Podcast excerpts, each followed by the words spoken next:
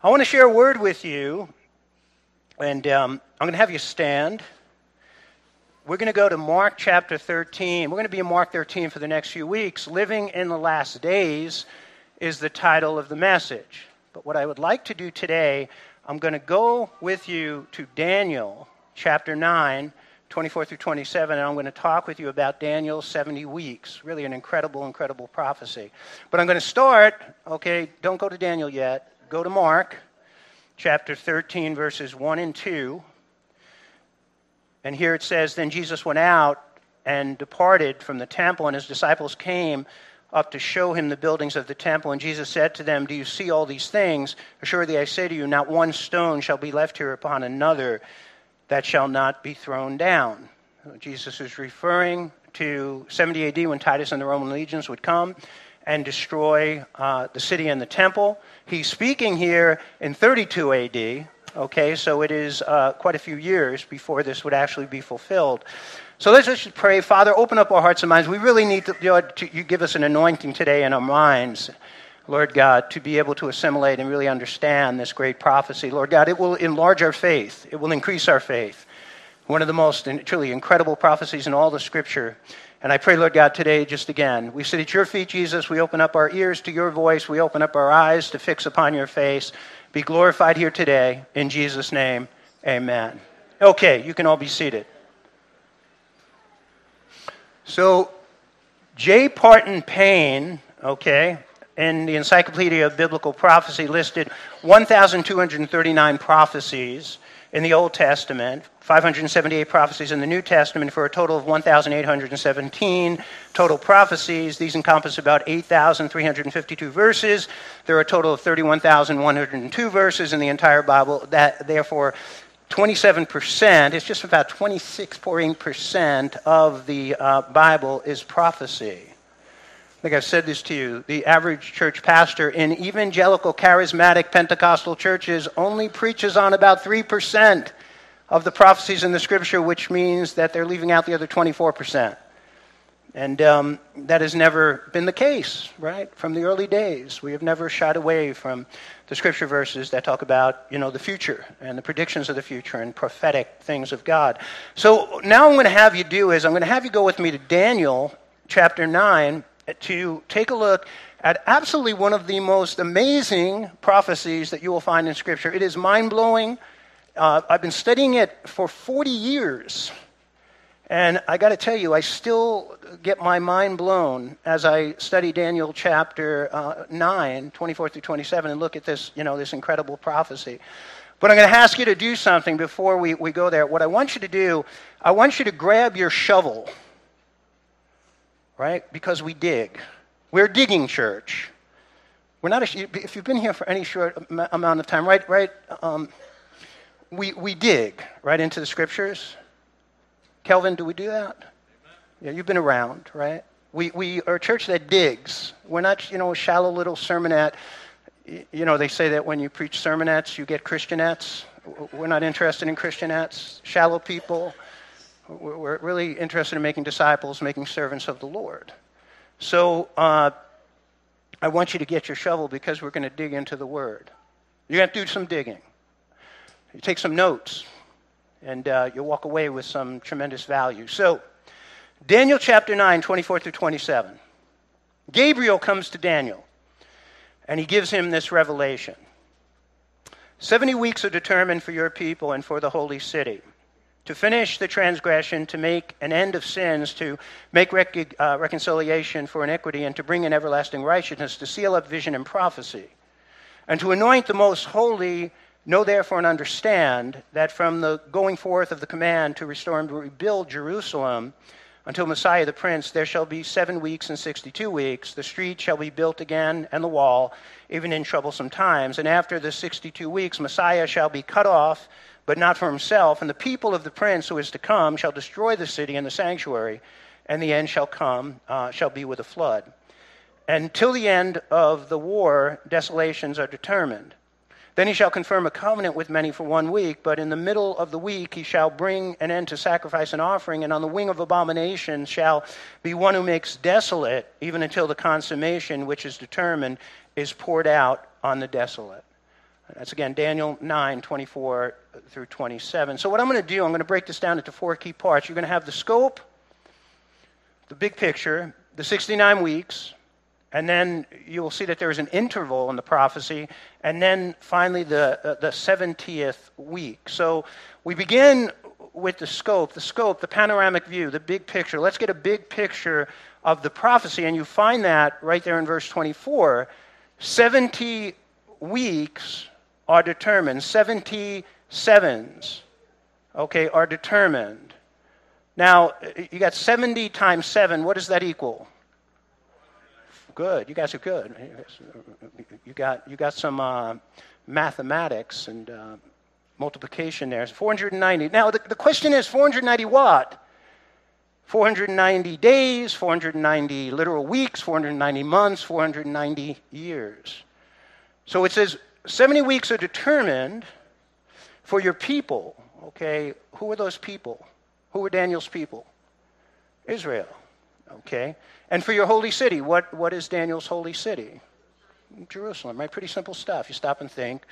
To finish transgression, to make an end of sins, to make reconciliation for iniquity, to bring in everlasting righteousness, to seal up vision and prophecy, the end of, of Revelations, and to anoint the most holy, to anoint the Mashiach, the Messiah. So you have 490 years. Really, this is uh, to come to the place of wrapping it all up, if you understand, wrapping up the very dispensation that we are in in this, you know, this current time and that Daniel was in in his current time. So the, the question is, you know, 490 what? So there could be, when you look at the scriptures, when it talks about a week, you can have a literal seven day week, obviously, days. And then you can have the Feast of Weeks, right? We were looking at this this past few weeks, the Shemitah from Leviticus chapter uh, 24 and 25. And that's uh, essentially 49, okay, weeks. Uh, it could be months. Uh, Nishi to, uh, to Tishri, you find that um, in a number of places Leviticus 23, 24, uh, Exodus chapter 12, 2.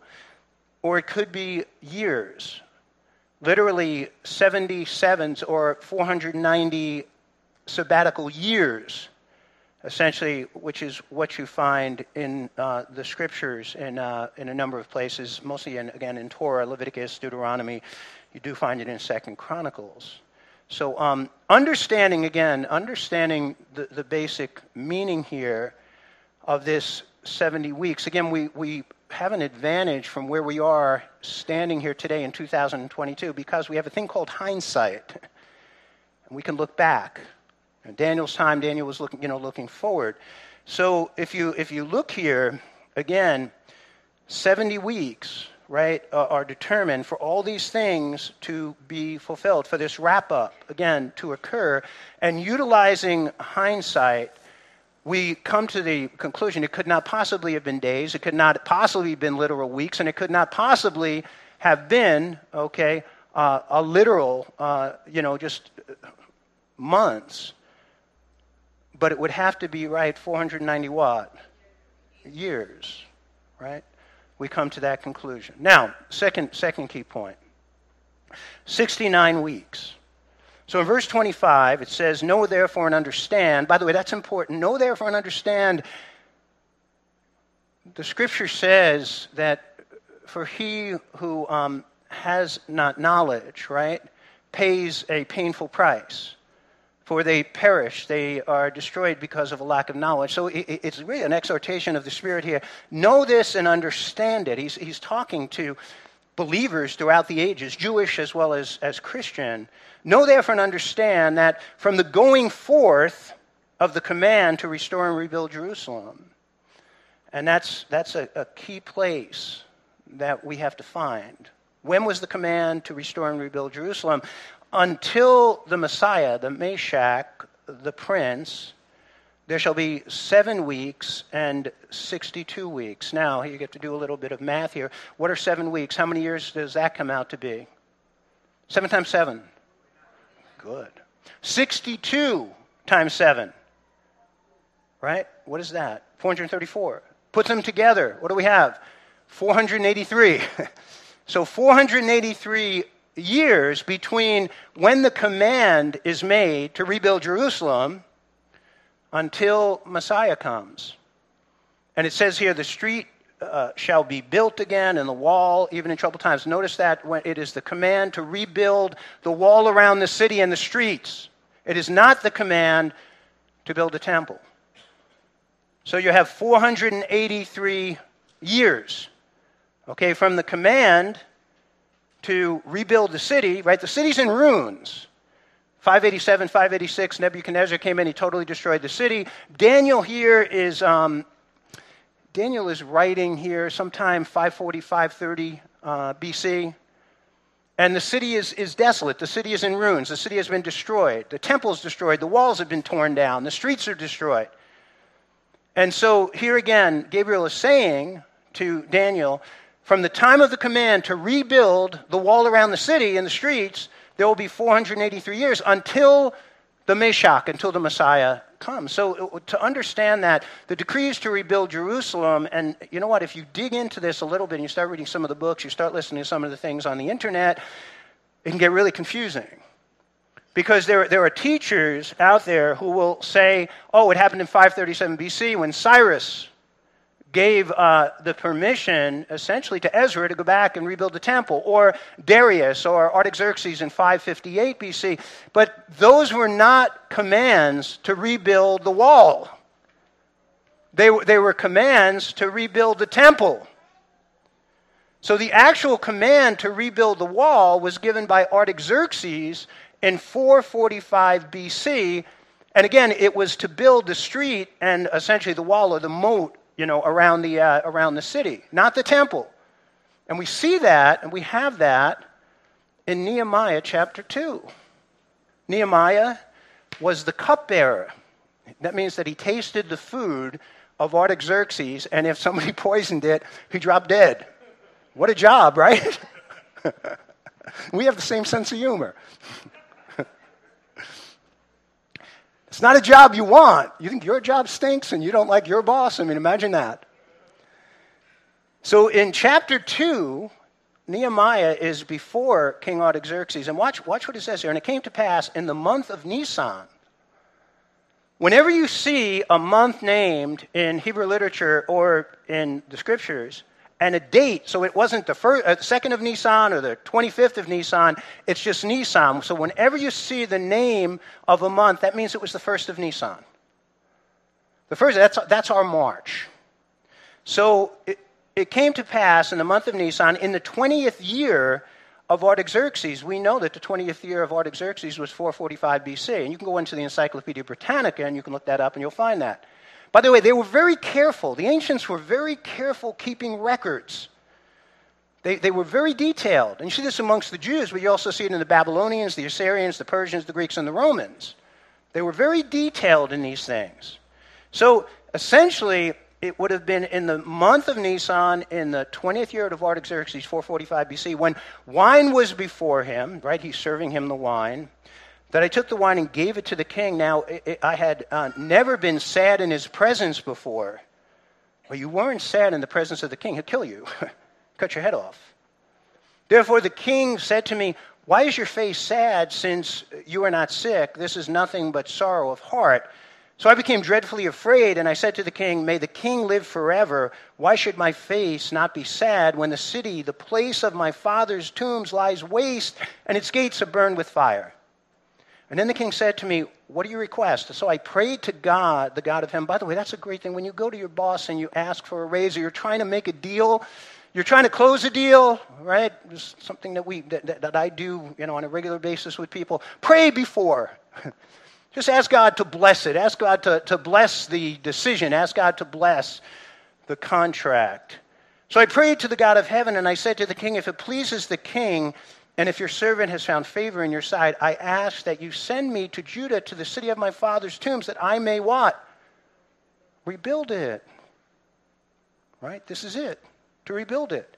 Then uh, the king said to me, the queen also sitting beside him, How long will your journey be, and when will you return? So it pleased the king to send me, and uh, I set him a time. Furthermore, I said to the king, If it pleases the king, let letters, right, documents, an edict.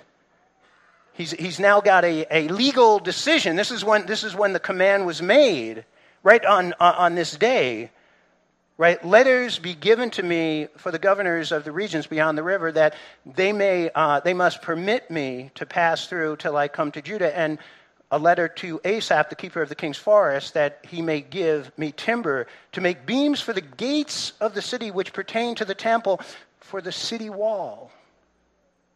Right? It's the building of the city wall. Daniel 9, right? Verse, verse 25 and for the house that I will occupy. And the king granted them to me according to the good hand of my God upon me. So from, from the month of, of, of Nisan, the first day of Nisan, okay, in 445 BC, let's go to our Gregorian calendar, and that would be March 14th, 445 BC. Watch, folks.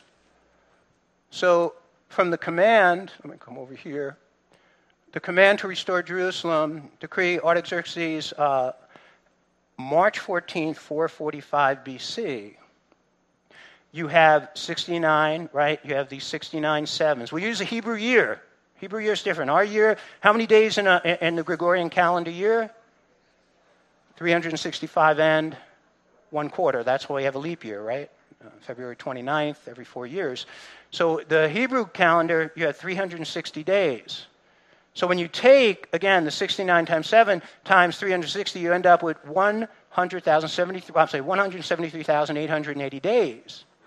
Now, you have to take into account the period between March 14th and April 6th, that's another 24 days, and leap years. In the Hebrew calendar, 116 days. So what you end up with is 173,880 days from the time of the decree of Artaxerxes on March 14, 445 BC, to the day Jesus entered Jerusalem. Pretty wild, right? And Jesus entered Jerusalem on April 6th, 32 AD. And people say, well, Jesus, right? I'm showing you a picture here. I believe it's the triumphal entry. Right, we call it uh, Palm Sunday. We call it Palm Monday, uh, according to the, I believe, the scriptures. And um, people say, well, Jesus was right. He was dedicated in Jerusalem. Right, there was he was he was in Jerusalem at 12 years old. He was in Jerusalem back and forth for the different feasts throughout his uh, three and a half year ministry. Why are you saying that it's when he entered into Jerusalem? Because this was the time when he entered into Jerusalem that he declared himself to be the Messiah. Remember, he kept telling people, don't tell them. Don't tell people what I've done for you. Don't tell people who I am. But now, when he entered into Jerusalem, he declares himself to be the Messiah. On right, April 6, 32 AD, according to the prophecy of Daniel. So watch Luke chapter 19, verse 38 through 40. Blessed is the King who comes in the name of the Lord. Peace in heaven and glory in the highest, right? They're screaming this out. And some of the Pharisees called him in, from the crowd, Teacher, rebuke your disciples, right? Rebuke them for, for saying that you're the Messiah. But he answered and said to them, I tell you that if these should keep silent, the stones would immediately cry out. Right now, Jesus is saying, Yes, they're acknowledging me as the Messiah. He is Hosanna who comes, right, in the name of the Lord. He is the, the Mashiach, Naged, who, who has come, and this is when he declares himself to be the Messiah. And it, it, it got him into a lot more trouble, but it was all planned by God. So watch, watch Daniel 9 26. So it says, right, Jesus comes in, declares himself to be the Messiah, Again, you have 483 years from the prophecy of, uh, of Daniel, and, and again, the, the edict to rebuild the walls to when Jesus entered in in 32 AD. And he says, And after the 62 weeks, right, Messiah shall be cut off, but not himself. By the way, 49, right, and then um, you, have, you have the 62. 7 times 7, 49, and then it has six. What, let me explain to you why there's a breakup and you have the 49 years and then the 434 years because it took 49 years for them to rebuild the temple. That's why the 49 is there. But it's a total of 483 years. And it says here, Messiah shall be cut off. What is that talking about? And a few days later, he'd be crucified. By the way, it says the Messiah shall be cut off, but not for himself. For who? There was no sin in, Yeshua. There was no sin. He was sinless. He was the, the sinless Savior. He's God in the form of man. There was nothing that he did that basically warranted him being cut off, but he died for us on the cross. Right? And that's exactly what, again, what the prophecy is saying. Messiah shall be cut off, but not for himself, but essentially for us. And by the way, the word there, cut off, is karath in, in Hebrew. It means to be cut down violently. It speaks about, about death. But he was cut down violently. He was crucified on the cross. Again, not for his sins, but for ours. And it's interesting because the word karath actually carries with it a concept of covenant. Pretty, pretty neat. So it's speaking of, again, Jesus being cut off for us, dying for us as an atoning sacrifice to take away our sins. When you put your faith in Jesus Christ, his righteousness is then imparted to you. When you put your faith in Jesus Christ, your sins are then placed upon Jesus. When you die and you stand before God, He doesn't see you and all your sins. He sees the covering of the righteousness of Jesus Christ. That's a great way to go home, right, when you die. Try going there on your own. Good luck. Good luck. Try standing before God without that covering. And that is what God offers to all of us. If you haven't accepted the Lord Jesus into your heart, do that today as your Lord and Savior and receive that gift of His forgiveness, of His grace, of His mercy. Okay, third thing, you have an interval. Okay? So in verse 26, it says, and after the 62 weeks, right, after the 483 uh, years, uh, it says, the Messiah shall be cut off, but not for himself. And there is an interval here.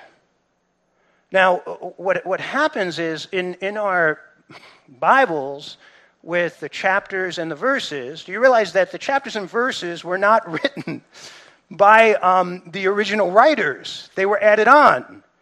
And in the 12th century, and, and, it's good. It, it, does, like, hey, it's easy for me to say Daniel 9 26 than, you know, than me say, hey, go, go, you know, let's, let's search through Daniel to find the passage. It makes it simple, but when the, essentially those who added the verses and chapters, they didn't always do a good job with it. Remember, I was talking a few weeks ago about the widow's mite. Right? And people are like, well, that's the way we should give. We should give sacrificially. It should cause pain for us to give. We should give everything we have. That's the way you're supposed to give. Well, you pull the verse out of its context, and that's what preachers have made it to mean, okay, through the centuries. That's not, that's not what it means. Jesus was essentially saying that the entire temple system had become corrupt. Right? It was meant to be a house of prayer. It had become a den of robbers and they were ripping off people, putting pressure on people, saying, you know what, you need to throw your money into the, you know, the basket because that's what's going to get you to heaven. So this poor woman comes in and throws in her last two pennies, right? And then she goes home to die. And Jesus is pointing this out that this is a corrupt system. He wasn't commending the woman. She's deceived. Doesn't say anything about her salvation, doesn't say anything about her faith in Jesus, doesn't say anything about her heart. She's deceived. She's deceived by a false religious system when she goes and does that, what does he follow up with? Matthew chapter 24, 1 and 2. Again, it, it, because of the break in the chapters, he says, now this temple is going to be leveled and not one stone is going to be left upon another. But if you pull that verse out of context, and boy, I'll tell you, it, for, for preachers, it is just a tempting passage because you, you get to twist a bunch of people's arms to give, give, give, give. It's just, just crazy. But it's false. That's not what Jesus, that's not what Jesus was saying. So again, here is an example of that. You have an interval in verse 26. It's talking about, right, 483 years and the Messiah being cut off. And there is an interval between, right, those two sentences in verse 26 of Daniel chapter 9. So it says, and the people of the prince who is to come. Now, that word there for prince is neged, it's not the Mashiach.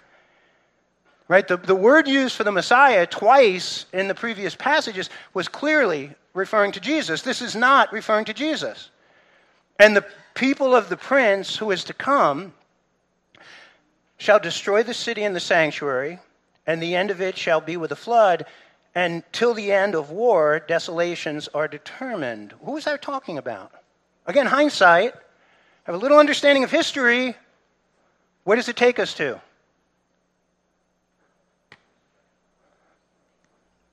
Right to where we started today in Mark 13, verses 1 and 2. Then Jesus went out and departed from the temple, and his disciples came up to show him the buildings of the temple. And Jesus said to them, Do you see all these things? Assuredly, I say to you, not one stone shall be left upon another that shall not be thrown down. What is Jesus referring to to 70 AD? What, again, is Daniel referring to in Daniel chapter 9, 26, when Titus and the Roman legions, okay, in 70 AD, they surrounded uh, Jerusalem, okay, and they destroyed the city. They burned the temple to the ground. One million Jews were killed. Another 98,000 were taken into slavery. The rest were dispersed throughout the world where they had been until 1948 when you had the regathering of Israel. Not one stone would be left upon another. These are, are scenes from when we were in Israel. Let me tell you, those are the original stones of the temple. By the way, if you're looking at the wall above, that is a retaining wall. That is not the original wall. There is no wall left from 70 AD because the Romans tore every stone down what happened was Titus did not want them to set the temple on fire because the temple was filled with gold. And when they set the temple on fire, the gold melted, it went between the rocks, and then the Romans spent a, a number of years scraping, right, those rocks to get and extract all the gold. But just again, the prophecy fulfilled exactly as Jesus said in this interval. Now, there's another thing that happened in the interval, and you're a part of it. What is the other thing that happened in the interval? So you got 483 years, and you still have one more seven year period. So you have this interval. What happened in the interval? Jesus is crucified. Jesus is raised from the dead. You got about, you know, 38 years later, Titus comes and he destroys the temple. The diaspora of the Jewish people happens. What's been happening since? Because the seventh, the, the last year has not occurred yet. And believe me, you don't want to be here when it occurs. So, what's been happening over the course of all this time? What do we call it? What age? Church age. Church age. Right there. Where th- th- this, this is the interval. You have, you have the, again, the prediction of when, again, uh, the wall is going to be built. You have the 483 years. Messiah is cut off. Church age, folks. Age of grace. The, the time of the Gentiles. I want to ask you a question. Do you think the apostles understood this? They didn't. When Jesus, when Jesus was ascending in, into heaven, right before the ascension, what are they asking Jesus? What are they asking? When are you going to restore the kingdom? They weren't, they, they weren't, they weren't, they wanted the kingdom of Israel restored. And it's going to be a long time before he actually does that. Because we're now going to enter into the time of what? The time of the Gentiles. I mean, there's some Jewish believers here, but there's a whole lot of Gentile believers here. I want, I want to show you, I want to show you an, inter- an interesting passage. Acts chapter 15, 13 through 17. The Jerusalem Council. So it's now 20 years since the, the cross and resurrection. Paul and Barnabas go out and they're, they're, bringing the gospel. They're bringing the gospel right to Samaria, to you know, to Antioch, to Asia Minor, and people, Gentiles are receiving Jesus. Peter went out there and he's preaching the gospel, and, and people are, the Gentiles are coming to Jesus in droves. And uh, the, the Jerusalem Council, the Jews have a problem with this. Some of the religious Jews are like, it's, it's coming to the Gentiles. The filthy, dirty Gentiles who are, who are fuel for the fires of hell. They're uncircumcised. How could the gospel be, you know, be, be coming to them? So there's this confusing, uh, confusion in the church. Now, it says, and after they had become silent, Uh, James answered, saying, Men and brethren, listen to me. Simon has declared how God, at the, the first, visited the Gentiles. Right? Peter stands up. Peter stands up now. He's no longer the, the, the flaky foot and mouth Peter. Now Peter's a leader. And Peter says, Look, the gospel has come to the Gentiles. And Gentiles now are entering into the kingdom. Notice what he says here. I put it in red. To take out of them a people. You know what that's talking about? People say, well, well, where's the rapture in the Bible? I once had a Catholic priest say that to me. There's nothing about the rapture in the Bible. I said, well, 1 Thessalonians chapter 4, 1 Corinthians chapter 15. How about Acts chapter 15, verse 13? He's talking about the rapture here. He's talking, he's talking about believers being taken, talking about the resurrection and the rapture. That the, the Lord, right, he, he is going to take out of them a people. Believers, right, for his name. Now watch, now watch what it says. And with this, uh, the words of the prophets agree, just as is written. After this, after what? After the rapture.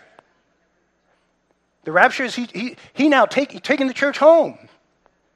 All those who have died in Christ for the last 2,000 years, they're going to be resurrected.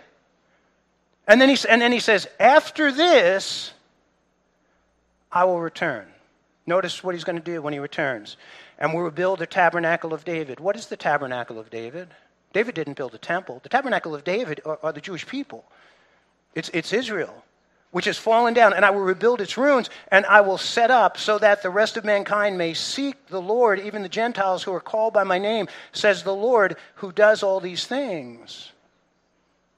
So after the church is taken out, the Lord is going to deal with Israel, which comes to the final week, right? The, the, the 70th week. Who knows some other names, right? We call it Daniel's 70th week. What are some other names that are given in Scripture for Daniel's 70th week? Trouble, tribulation, the tribulation. How about this one, right? Jeremiah uses Jacob's trouble. Whose trouble is it? Jacob's, not the Gentiles. It's, it's, it's Israel, right? It's, it's their trouble. So look at verse 27. Then he shall confirm a covenant with many for one week. There's Daniel's final week. Who's he? Who he? Who he? Who is this talking about? This, this he who will make a covenant, right? And, and, and it could not be Titus right, and, and the Roman legions, because there was no covenant ever made in 70 AD. But in the middle of the week, three and a half years, he shall bring an end to sacrifice and offering, and on the wing of abominations shall be one who makes desolate. You know we call that? The abomination desolation. Who committed the abomination desolation? Not yet. The Antichrist. It's a reference. This, by the way, again, the, the, the, word here for prince is not Messiah, it's not Mashiach, it's Nagid. Even until the consumption which is determined is poured out on the desolate. So when we're going through, and we'll see this in upcoming weeks as we study this, Mark chapter 13, verse 14 through 20, watch what Jesus says. But when you shall see the abomination of desolation, Right? So Jesus here is talking in 32 AD. He's saying, here's something of the future. Spoken of by Daniel, the prophet, standing where it ought not. Let him that readeth understand, and let them that be in Judea flee to the mountains. And let him that is on the housetop not uh, go down into the house, neither enter therein to take anything out of his house. And let him that is in the field not turn back again for to take up his garment. But woe to them that are with child, and to them that give suck in those days, and pray that your flight be not in winter. Now, watch this. This is important. There's a little difference Mark and Matthew. And you look at Luke 21. Some people say, well, they're all the same. They're not. Now, I'll show you this very clearly. Mark 13 and Matthew 24 are personal briefings that he's giving to the apostles. In Luke, it was a message to everyone. And there's a difference because verse 19 through verse 20, watch this. For in those days shall be affliction such as was not from the beginning of creation, which God created unto this time, neither shall be. The worst time in history, right, ever. That's what's being described. And except that the Lord had shortened those days, no flesh would be saved, but for the elect's sake, whom he has chosen, he hath shortened those days. This will be an unprecedented time, worse than World War I, worse than World War II, worse than anything that the world has ever seen. So, here again is a diagram. You have, again, the present church age. I believe we're here, folks. I believe we're here in this moment. And notice that this is uh, where the rapture happens. Church is taken out. What happens to us when we're raptured during the seven year tribulation period? You have the judgment seat of Christ. It's an award ceremony. What did you do with the time, the money, and the gifts that God gave you? Well, you're going to be rewarded or not rewarded during that time. And then you have the marriage supper of the Lamb, Revelation chapter 19. What's going on on earth is the seven year tribulation. Next week, we'll look at the beginning of sorrows. You have the abomination, desolation, and then the great tribulation. You can read about that. If you want a detailed explanation of it, read Matthew chapter 24, read Mark 13, read Revelation chapter 6 through Revelation chapter 19. It's called the Great Tribulation. Half the earth's population will be killed during that period. That's what the book of the Revelation teaches. Where are we? Well, I believe we're not there. I believe this is our experience. Watch 2 Thessalonians chapter 2, verses, um, um, let me pick up, I'm going to pick up on, uh, first, I'm sorry, 2 Thessalonians chapter 4, verses 2 through 4. Now, brethren, concerning the coming of our Lord Jesus Christ and our gathering together to him, we ask you not to be soon shaken in mind or troubled either by spirit or by word or by letter as uh, from us, as though the day of, had come. Um, let no one deceive you by any means. I'm sorry. Am I, am I 2 Thessalonians 2, verses 1 through 4? let no one deceive you by any means, for that day will not come unless the falling away comes first. A great falling away of Christianity. I think we're seeing it in our day and age. And the man of sin is revealed, the son of perdition, who exposes and exalts himself above all that is called God or that is worshiped, so that he sits as God in the temple of God, showing himself that he is God. Who is that talking about? That's the abomination desolation. The Antichrist goes to the temple and he declares himself to be God. And again, we'll, we'll, we'll dig into that. This happens, again, smack in the middle of the tribulation. During the tribulation, the seven years, you have the seal judgments, trumpet judgments, and bowl judgments that are described in the book of the Revelation, chapter 6 through chapter 19. So that's Daniel's 70 weeks. You might want to watch this on YouTube or go to our website and watch it again because some of this stuff, it takes you a little while to kind of get it into your mind, but it's truly crazy. But uh, what, what's neat, again, prophecy. It's always 100%. When God says something, right, that not one stone will be left upon another, there wasn't one stone left. When he said that Messiah would be born in Bethlehem, he wasn't born in Bayonne. When it describes that Jesus is going to have holes in his hands and his feet, Psalm 22, he had holes in his hands and his feet. When it predicted that Jesus would be raised from the dead, Isaiah chapter 53 and Psalm 16, he was literally raised from the dead. So when it says he is going to come for his bride to snatch us out of the world before we have Daniel's 70th week or a time of Jacob's trouble, you can bank on it.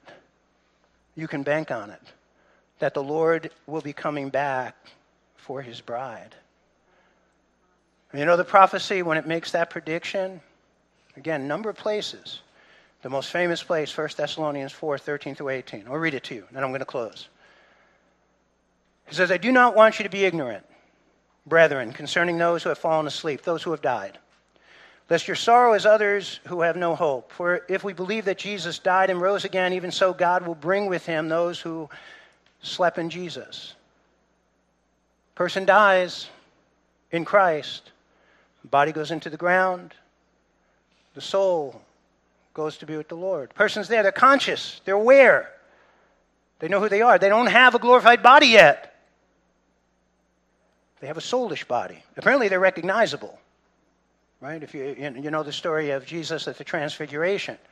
Elijah was raptured. Who was the other guy that appeared with Elijah? Moses, he died. Moses had the spiritual body. Elijah, he had a glorified body. So it goes on here and it says, For if we believe that Jesus died and rose again, even so, God will bring with him those who sleep in Jesus. For this we say to you by the word of the Lord, that we who are alive and remain until the coming of the Lord will by no means precede those who asleep. For the Lord himself will descend from heaven with a shout and the voice of the archangel and with the trumpet of God, and the dead in Christ will rise first. The bodies go up and are united to the souls, and they have glorified bodies like the bodies of Jesus. Then we who are alive and remain shall be caught up together with them in the clouds to meet the Lord in the air. An entire generation of believers will not die. They will have the experience of Enoch, they will have the experience of Elijah, where suddenly they will just be glorified and they will be with the Lord. No death. And thus we shall always be with the Lord. Now, watch what he says here. Therefore, comfort one another with these words. What is he referring to? I believe what the, what, what the Holy Spirit is referring to in going through Paul is comfort one another with these words because you're not going to have to go through Jacob's trouble. You're not going to have to go through the 70th week. You're not going to have to suffer the tribulation. Yeah, Christians have died. Christians have been persecuted. They're being killed right now all over the world. But we will not go through the tribulation because that is where God is going to pour out his wrath. And we have not, we have not been destined for wrath.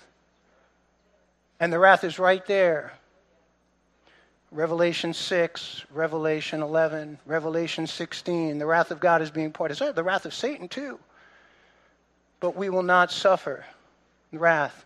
So comfort one another with these words. What should we be doing now? Get ready. Are you ready?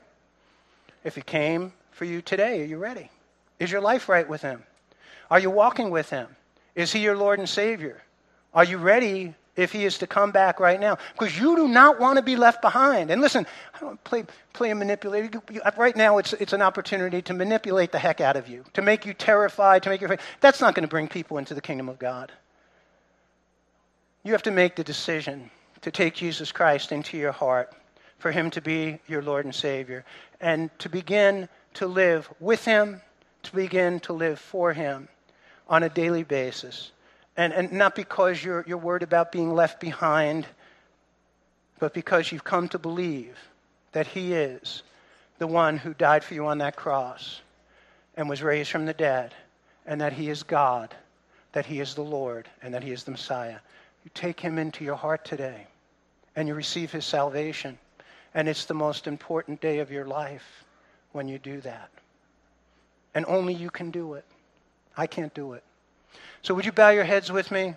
I'm going to pray a very simple prayer and give you the opportunity to pray and ask Jesus into your heart. But you have to pray it, folks.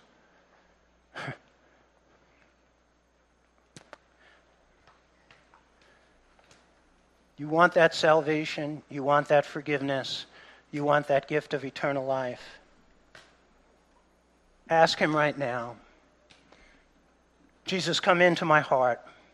I receive you. I receive you as my God, as my Lord, and as my Savior. And I confess to you today, Lord, I believe you died for me on the cross to take away my sins, and that you were raised from the dead to give me the gift of eternal life. I want you to keep your heads bowed. If you prayed that prayer this morning, all I want you to do is just look up. I mean, everybody's head is bowed. Nobody's going to be looking at you. But if you prayed that prayer this morning to take Jesus into your life, just lift up your hand and just acknowledge. Anyone? God bless you. God bless you, honey. God bless you, sir. A bunch of young people over here. God bless you. Are like five, six, seven people who raised their hand. God bless you. They raised their hand to take Jesus into their heart. God bless you all.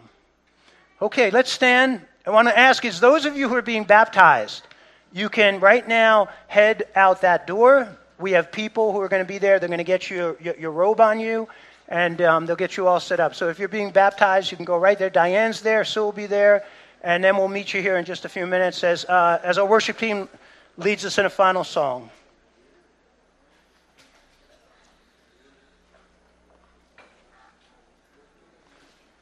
Thank you, Pastor Frank. That seemed pretty complicated, but you made that pretty simple, so thank you. I've been studying math since I was young, and I'm an engineer, and it's hard. It's complicated stuff, but you, you made it simple. You start, you. you start out here, and by this morning it was like, Amen. Maybe you would have liked it to be right here, but it was here. So the altars are open for you if you'd like to spend a little time quietly praying up here as we close in this last song. Uh, otherwise, just stay where you are and pray for those who are up here or whatever you like.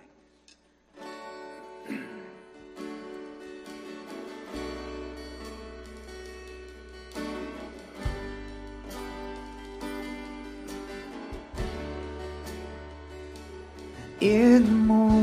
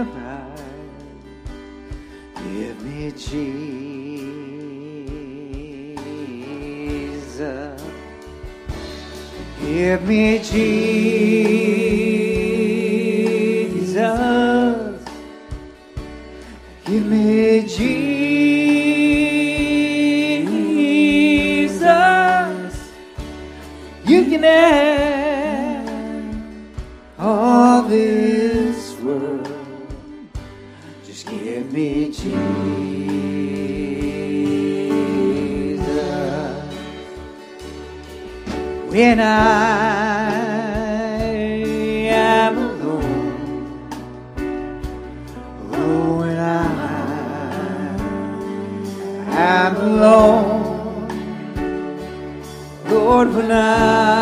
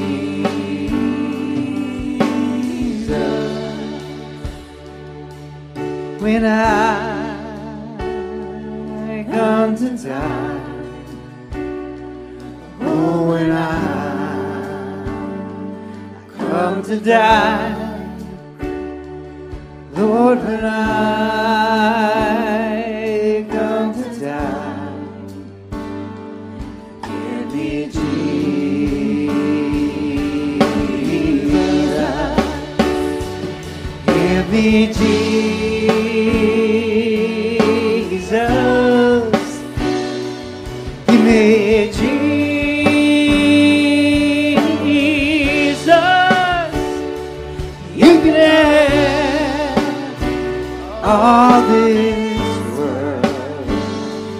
Give me Jesus.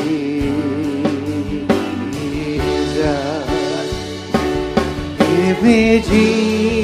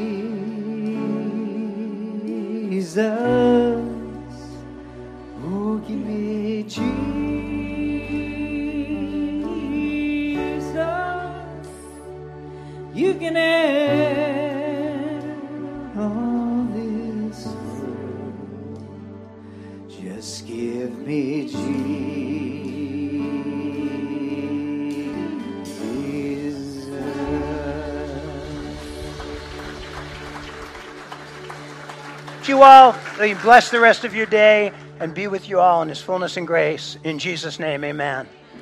God bless you all.